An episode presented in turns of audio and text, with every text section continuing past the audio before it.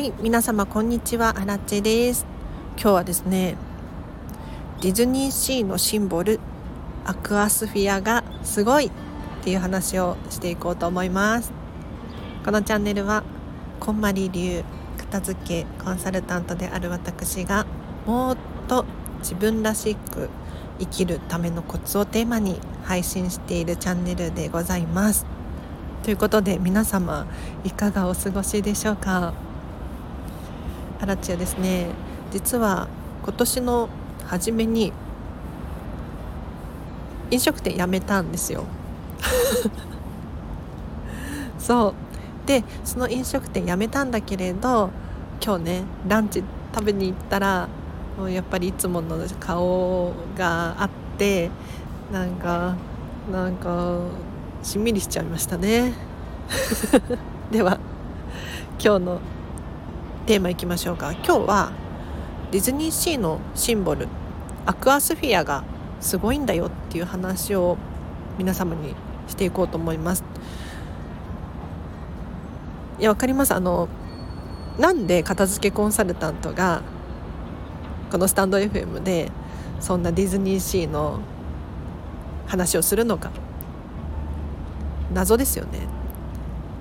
だけれど私はこの今日ねお伝えするアクアスフィアがすごいっていう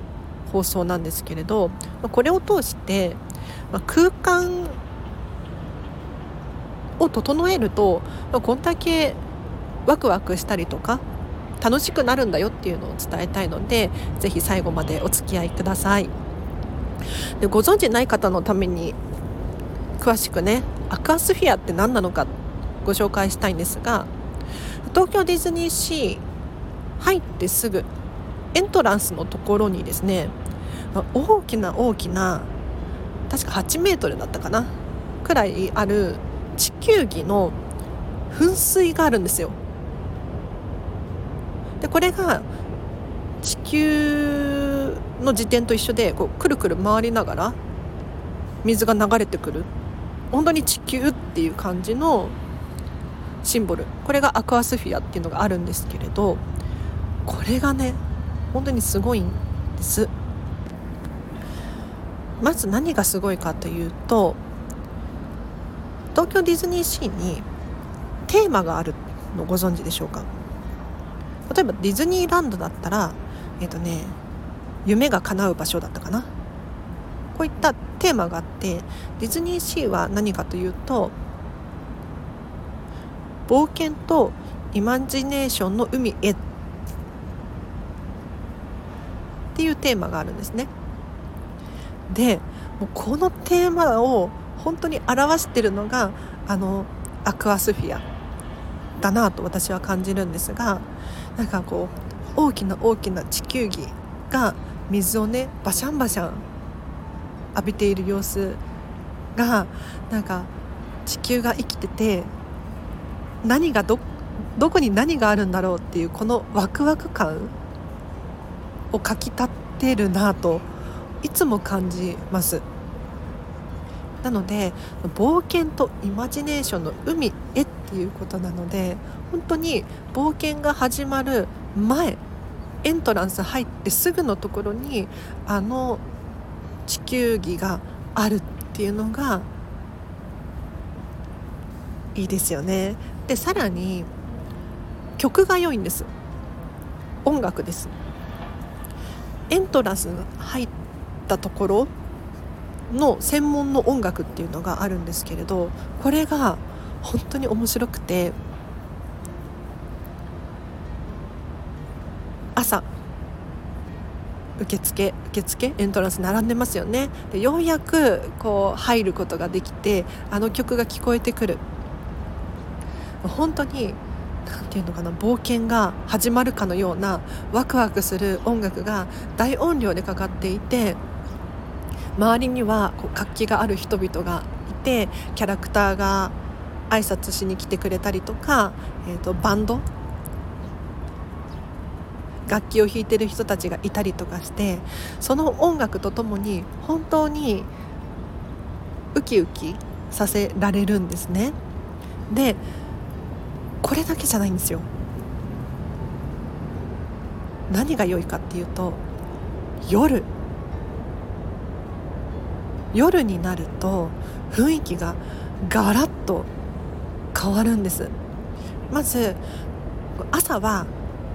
日の光を浴びてアクアスフィアが水アクアスフィアの水がねキラキラこう反射して綺麗なんですけれど一方で夜になるとガクッと暗くなってアクアスフィアに光が当たってるんですよね。もうこれが美しいのと音楽が昼と夜で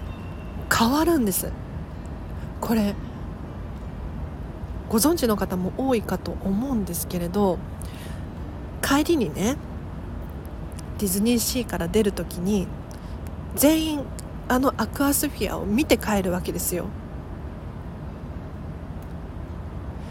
まだ痛いな帰りたくないよって思ってる中あのアクアスフィアがあって音楽がちょっとねしんみりしたゆっくりなテンポの曲に変わってるんです。これがさらになんか私たちの足をこう 足止めをするというか帰りたくないっていう気持ちをねかきたてるんですよね。ディズニーシーがいかに楽しくてなんかもうここにとどまっていたいミラコスタに泊まりたいみたいな そういう気持ちになるんですよ。なのであのアクアスフィアって本当にすごくて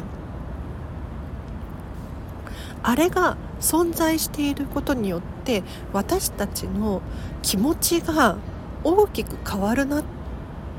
て感じます。もう朝はよしこれからディズニーシー楽しむぞっていう気持ちを後押ししてくれる。で帰りは今日一日楽しかったな。帰るのが悲しいくらいに思い出がたくさんできたなってより思わせてくれるんですよね。私片付けコンサルタントなのであの常にやはりお部屋、まあ、お部屋以外にももう職場だったりとか、まあ、環境ですよねこれを意識しているので環境によって私たちの行動が変わるっていうのは明らかなんです。だからこそ自分のお家を整えたりとかもしくはちょっとお出かけしてね公園でもいいしちょっと海辺でもいいし自分のやる気スイッチが入る場所に移動してみる。こういったことを心がけるのって本当に大切だなって私はこのねアクアスフィアから学びました。ということでもうちょっと雑談しましょうか。アクアスフィアアクアスフィアって意味わかんないですよね。うんえーと、造語なんですよ。まずアクアっていうのは聞いたことあります。えっ、ー、と水です。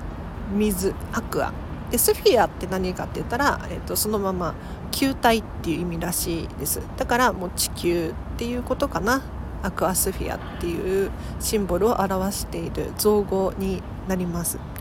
であの周辺エントランス周辺には、まあ、実はですね星とか月とかたくさんたくさん隠れ要素があります、まあ、そんなに隠れていないんですけど探せば見つかると思います。はい。あとディズニーシーのエントランスなんですけれどこうアクアスフィアがあって、えーと、実際にディズニーシーの中に入るにはもう一方通行なんですね。全員この道を通らなければならない。ですけれどあじゃまあ、ミラコスタを除いて。ミラコスタ宿泊者はねまた別の通路があったりするんですけれど基本的に全員、えーと、一つの通路を通って冒険が始まるんですがこれがあの面白いことに方角が決まってるんですよ。あのね何向きだったか忘れちゃったんですけど太陽の方向に合わせてるのかな？なんか私方位磁石をスマホで見るのが最近のブームでございまして 光の角度気にしてるなっていうのが分かる作りになってるんですよ。これが本当に面白いです。でこのアクアスフィアの近くでね写真を撮るっていう方も本当に大勢いらっしゃいますけれどいや私はねもうここをここにずっといたいただ写真を撮るとかじゃなくて眺めていたいそんな眺めていたい人におすすめの情報がございまして 何かというとあのディズニーシーのパークのチケットって、まあ、正直安くないじゃないですか。だけどエントランスに入ってあのアクアスフィアをずっと眺めていたいっていう人いると思うんです。だけれどやっぱりパークの中を楽しまないともったいないですよね。そんな時はパークに入らずにチケットを買わずにアクアスフィアを存分に楽しめる場所があるんですが、えーと、東京ディズニーリゾートを一周してるモノレールがあります。東京リゾートラインっていう電車が走ってるんですけれどそのディズニーシーステーションディズニーシーの目の前にある駅を降りたら改札出ないで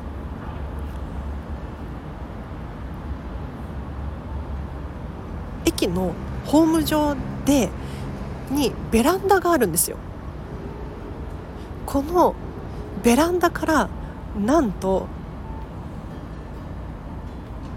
アクアスフィアを見下ろせるんです。すごくないですか？だからその運が良ければキャラクターグリーティングをやってるところにも遭遇することができる。もちろんねあのキャラクターたちはあの こっちに手を振ったりとかしないんだけれどそれでも空間を味わえますよね。もう本当にワクワクするのでちょっとね雰囲気だけ楽しみない楽しみたいなっていう時はあのこれは合法なんで。あの電車代さえ払えば誰でも体験できるのでおすすめでございます。では今日は以上です。いかがでしたでしょうか？あの雑談いいですか？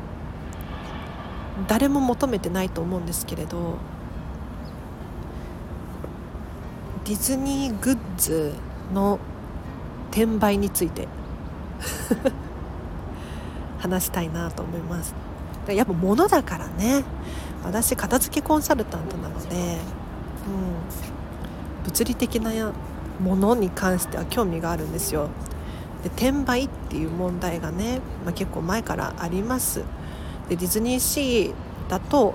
つい先日私も遭遇したんですが1月15日に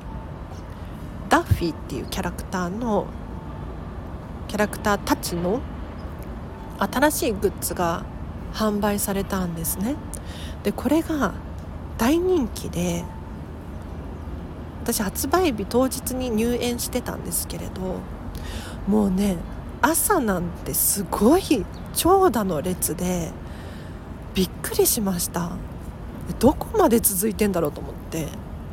うん。でスタッフさんキャストさんたちがもう総出で列の整備をしていてでインカムでなんかずっと連絡を取ってるっていう状態。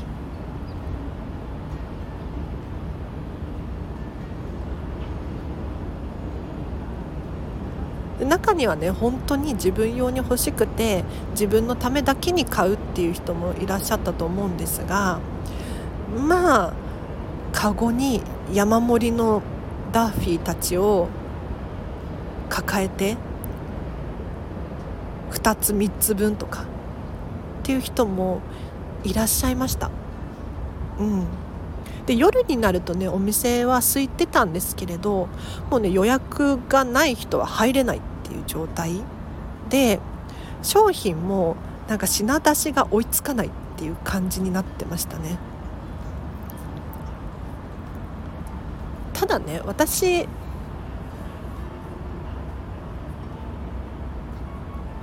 は転売についてどう思うかっていうと実は何とも思ってない。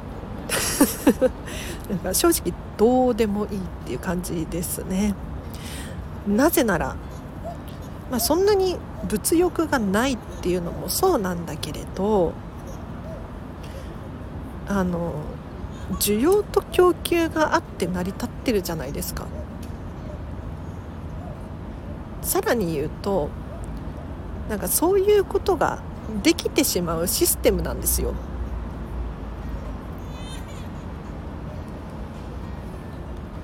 なので、まあ、諦めに近いかな。もちろんねなんか買い占めるっていうのはみんなが欲しい中でそれはマナーとして良くないでしょっていうのは思います。けれど個数制限をしたりとかしているらしいですがなんかそれができてしまう状況にあるので本当に本当に欲しいんだったら発売日当日に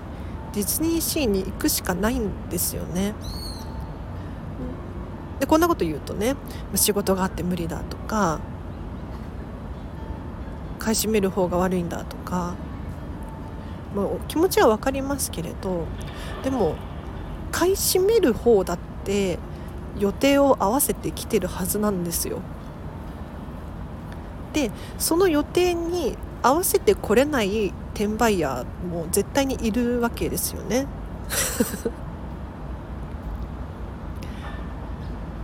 って考えたらなんかもう世の中は正直そういう仕組みになっちゃってるので仕方がない。あとまあ、あくまでアラチェの想像でしかないけれどオリエンタルランドはどう思ってるかって言ったらもちろんねたくさんの人にハピネスになってもらいたいから個数を制限して本当に欲しい人に行き渡るっていうのが正解だとは思うんです。だけれど企業ですからしかも従業員がね何千人何万人といる企業なのでコロナ禍みたいに赤字になったら困るんですよ。っていうことを考えると商品もなんか早いうちにはけちゃったら 実は嬉しいんじゃないかななんてちょっと思いますねだって皆さんお洋服とかと同じですよ。あのー、毎シーズンね冬になったらこうダウンジャケットを販売する。で今年のためにデザインを考えて今年だけしか売ることができない商品がで今年ね冬あったかかったじゃないですか。ダウンコートなダウンジャケットなんていらないよっていう人が増えちゃってダウンジャケットが余ってる状態で企業としては嬉しくないですよね。さらに言うと、まあ、お洋服以外もそうですけれどあの商品を作るじゃあ1,000着作るとするじゃないですか。1,000着作ったとしてそのうちの何割売れれば黒字ゾーンっていうのがあるんですよ。でそれがじゃあ6割だとしましょう。じゃダウンジャケットが1,000着のうち600着売れれば黒字になるじゃあもう黒字になって商品があと400着余ってるからセールしよう。で全部売り払っちゃおう。そしたら残りの400着分っていうのはいくら値段を下げたところで利益なんですよ。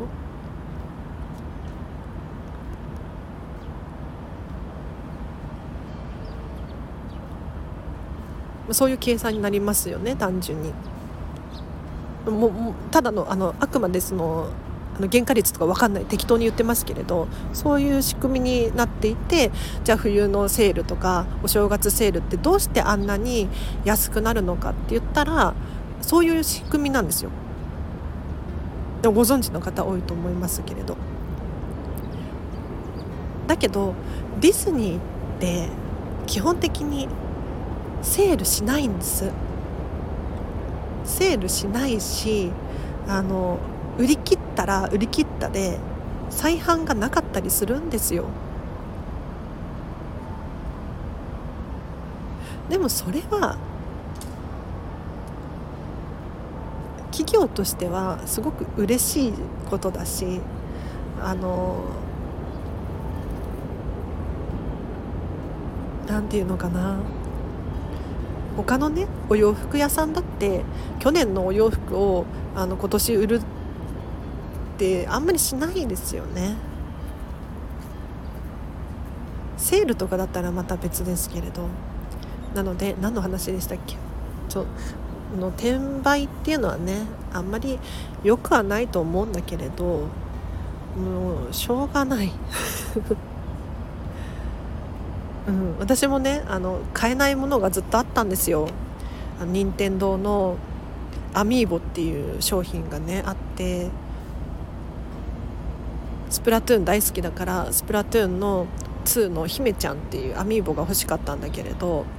もうこれがさすぐに売り切れちゃって。でようやく発売開始から何年？45年経ってたんじゃないかな。ようやく去年手に入れることができて。45年は大きさか。え？でも3年は経ってると思う。ようやく手に入れることができたんです。だからなんか待ってれば買えるものもあるしタイミング悪く買えなかったら物でも何でもそうだけれどもうご縁がなかったんだなっっていう、うん、感じですね。なのではい。皆様常にアンテナを張っておきましょう。お片付けを終わらせると自分には何がどれくらいの量必要なのかっていうのが分かります。だからみんなが買ってるから売り切れだからってなると急に欲しくなっちゃったりするんだけれどそういう状況を全部取っ払って本当に欲しいかどうかっていうのはもう片付けをしてみて自分のお家の収納と照らし合わせてようやく理解できるのではい。長くなりましたが雑談の方が長かったですね。失礼いたしました。今日は以上です。お知らせとしてはこのチャンネルまだフォローしてないっていう方いらっしゃいましたらチャンネルフォロー忘れずにしてください。そしていいねボタンもありますね。よかったらいいねをしてください。あとこのチャンネルへのリクエストやご質問お仕事のご依頼などございましたらコメントレターお問い合わせフォームリンク貼っときます。どちらでも結構です。ぜひお問い合わせください。ちなみにアラチェのお仕事のご依頼はですねえっ、ー、と今週から新しい仕事が始まっちゃうんですけれどそれが月金なんですね。なのでま片付けレッスン頼みたい、まあ、今オンライン限定なんですけれど開催できます。が土日限定にさせていただいております。あとはコーチングこんまりメソッドを利用した目に見えないもののお片付けなんていうのもできますのでこちら体験版随時募集しております。えーと、75分で5500円で体験版受講できますのでこれだけ1回受けてもねかなり価値があると思いますのでおすすめでございます。では今日は以上です。皆様お聴きいただきありがとうございました。今日のこの後もハピネスを選んでお過ごしください。あらちでした。バイバーイ。